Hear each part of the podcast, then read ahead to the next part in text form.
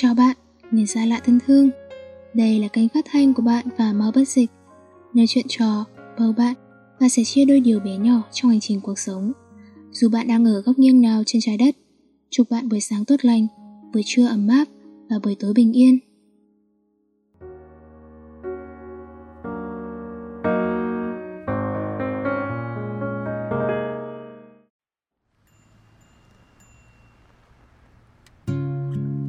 Thời điểm cuối năm vẫn luôn khiến con người ta cảm khái về sự vội vàng của thời gian. Bạn có để ý không? Hôm nay đã là đêm Giáng sinh rồi đây. Người phương Tây vẫn luôn nói về Giáng sinh như ngày lễ của sự sum họp. Qua một thời gian hội nhập và văn hóa giao thoa, cây ấm áp rộn ràng của Noel cũng dần dần lan tỏa trên trái đất hình chữ S.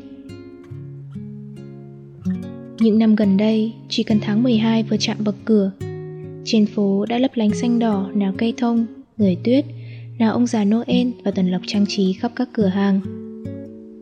Tôi vẫn luôn mang trong mình một tình cảm đặc biệt với ngày lễ của người Kitô giáo này.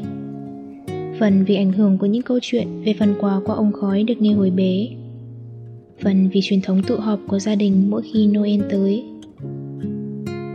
Những chiều cuối năm tan tầm chạy xe trên đường, làm bạn cùng giai điệu Jingle Bell và Merry Christmas tôi luôn nghĩ về những ông già Noel có thật đã tạo nên tuổi thơ tôi.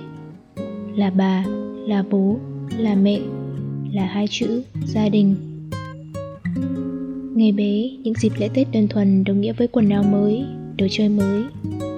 Dường như chỉ đến khi bước chân hòa vào dòng chảy tất bật của cuộc sống, những ngày lễ mới càng trở nên đặc biệt. Có lẽ bởi vì đó là những ngày duy nhất người ta có thể ngừng lại một chút để thở và suy nghĩ để nhìn đến những người, những điều vẫn ở xung quanh. Giữa vòng xoáy cơm áo gạo tiền, việc dành thời gian để ở bên những người ta thương cũng đã trở nên xa xỉ. Trước đây tôi vẫn luôn thắc mắc vì sao người lớn luôn quan trọng hóa những ngày lễ Tết. Đến giờ mới hiểu, chẳng phải vì họ thích ăn uống tụ tập, chỉ là vì họ mong muốn được dành chọn những quãng nghỉ cho những điều trong lúc bận rộn họ đã vô tình lãng quên mà thôi. Người xưa có câu nói, sảnh nhà ra thất nghiệp. Nếu bạn là một người sống xa gia đình, bạn có lẽ sẽ càng thấu hiểu sự vất vả và nỗi cô đơn khi rời khỏi nơi thân thương tên gọi là nhà ấy. Những tháng ngày bấp bênh giữa lòng thành phố, căn phòng trọ đầy xa lạ, công việc trồng chất mãi không xong, cơn cảm cúm dai dẳng hoa chẳng dứt. Đôi khi chỉ một chút đả kích cũng có thể khiến ta sụp đổ. Lúc ấy, tất cả những gì ta khao khát có lẽ chỉ là vòng tay của gia đình nơi mà ta hẳn đã từng có thời tìm mọi cách thoát khỏi, để rồi lại cảm thán quả thật không đâu bằng nhà mình. Thế rồi ta tiếp tục kiên trì, vì biết rằng sau lưng còn người hậu thuẫn, biết rằng nếu một ngày thực sự gục ngã, ta vẫn còn một nơi để về. Dần dần, ta cũng bắt đầu chờ mong những ngày nghỉ lễ. Chẳng còn là vì những chuyến du lịch hay đi chơi xa, mà chỉ là để được trở về nhà. Thế giới thay đổi từng ngày mà ta không lường trước được. Năm nay lại là một năm rất khác. Dịch bệnh đã khiến quỹ đạo cuộc sống của rất nhiều người thay đổi. Và dù rằng đã là năm thứ hai, sống chung với lũ, Chúng ta dường như vẫn chẳng thể tập quen nổi. Trong đợt lễ tưởng niệm đồng bào và cán bộ chiến sĩ tử vong vì đại dịch, Tôi từng đọc một bài báo có tiêu đề Vết thương đại dịch Covid-19 ở thành phố Hồ Chí Minh, với dòng tóm tắt nội dung vô cùng trực tiếp hơn 17.000 người tử vong vì dịch Covid-19 tại thành phố Hồ Chí Minh trong gần 7 tháng qua. Phần lớn bệnh nhân ra đi trong cô đơn và không thể có một tang lễ trọn vẹn. Nỗi đau xa cách và mất đi người thân có lẽ là một trong những vết thương nghiêm trọng nhất mà đợt dịch này để lại.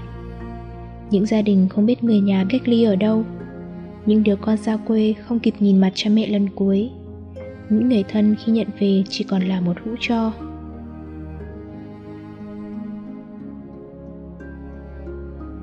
Sẽ là một Giáng sinh, một năm mới trong khu cách ly, trong bệnh viện giã chiến.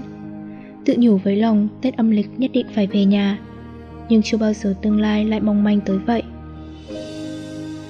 Một năm vừa qua, có người tìm được gia đình, cũng có rất nhiều người mất đi gia đình. Có người mong mỏi đến lúc trở về, lại có người không có nơi nào dừng chân. Mái ấm gia đình là sự thật hiển nhiên, lại cũng đồng thời là đặc quyền xa xỉ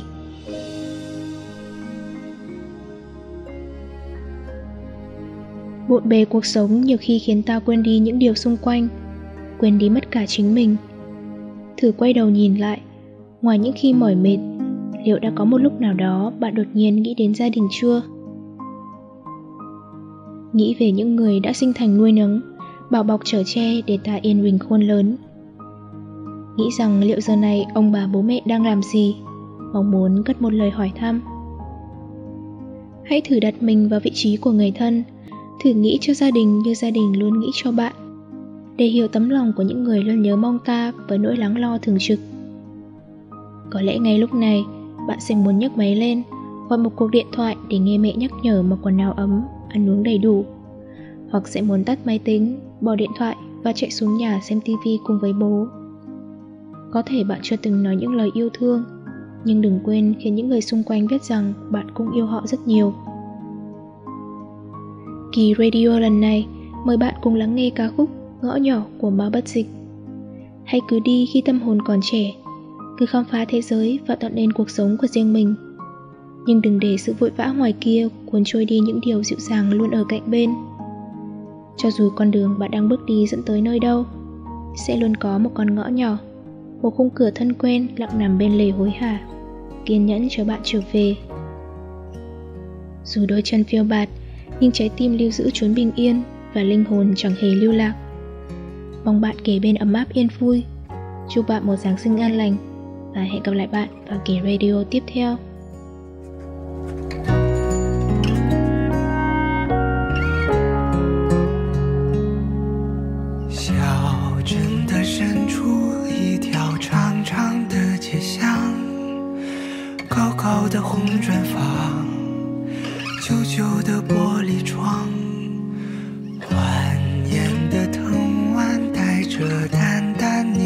想缠绕着漫漫的时光。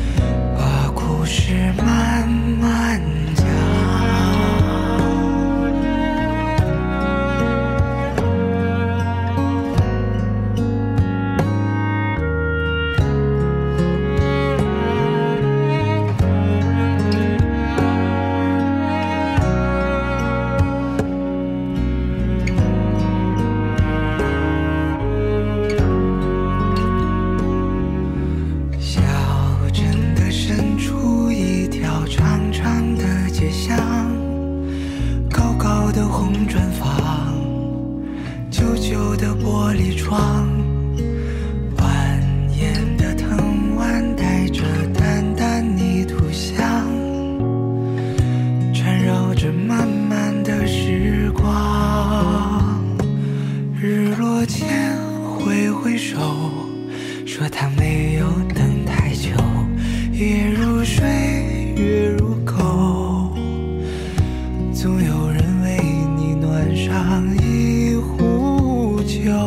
哦熟悉的地方依然安详。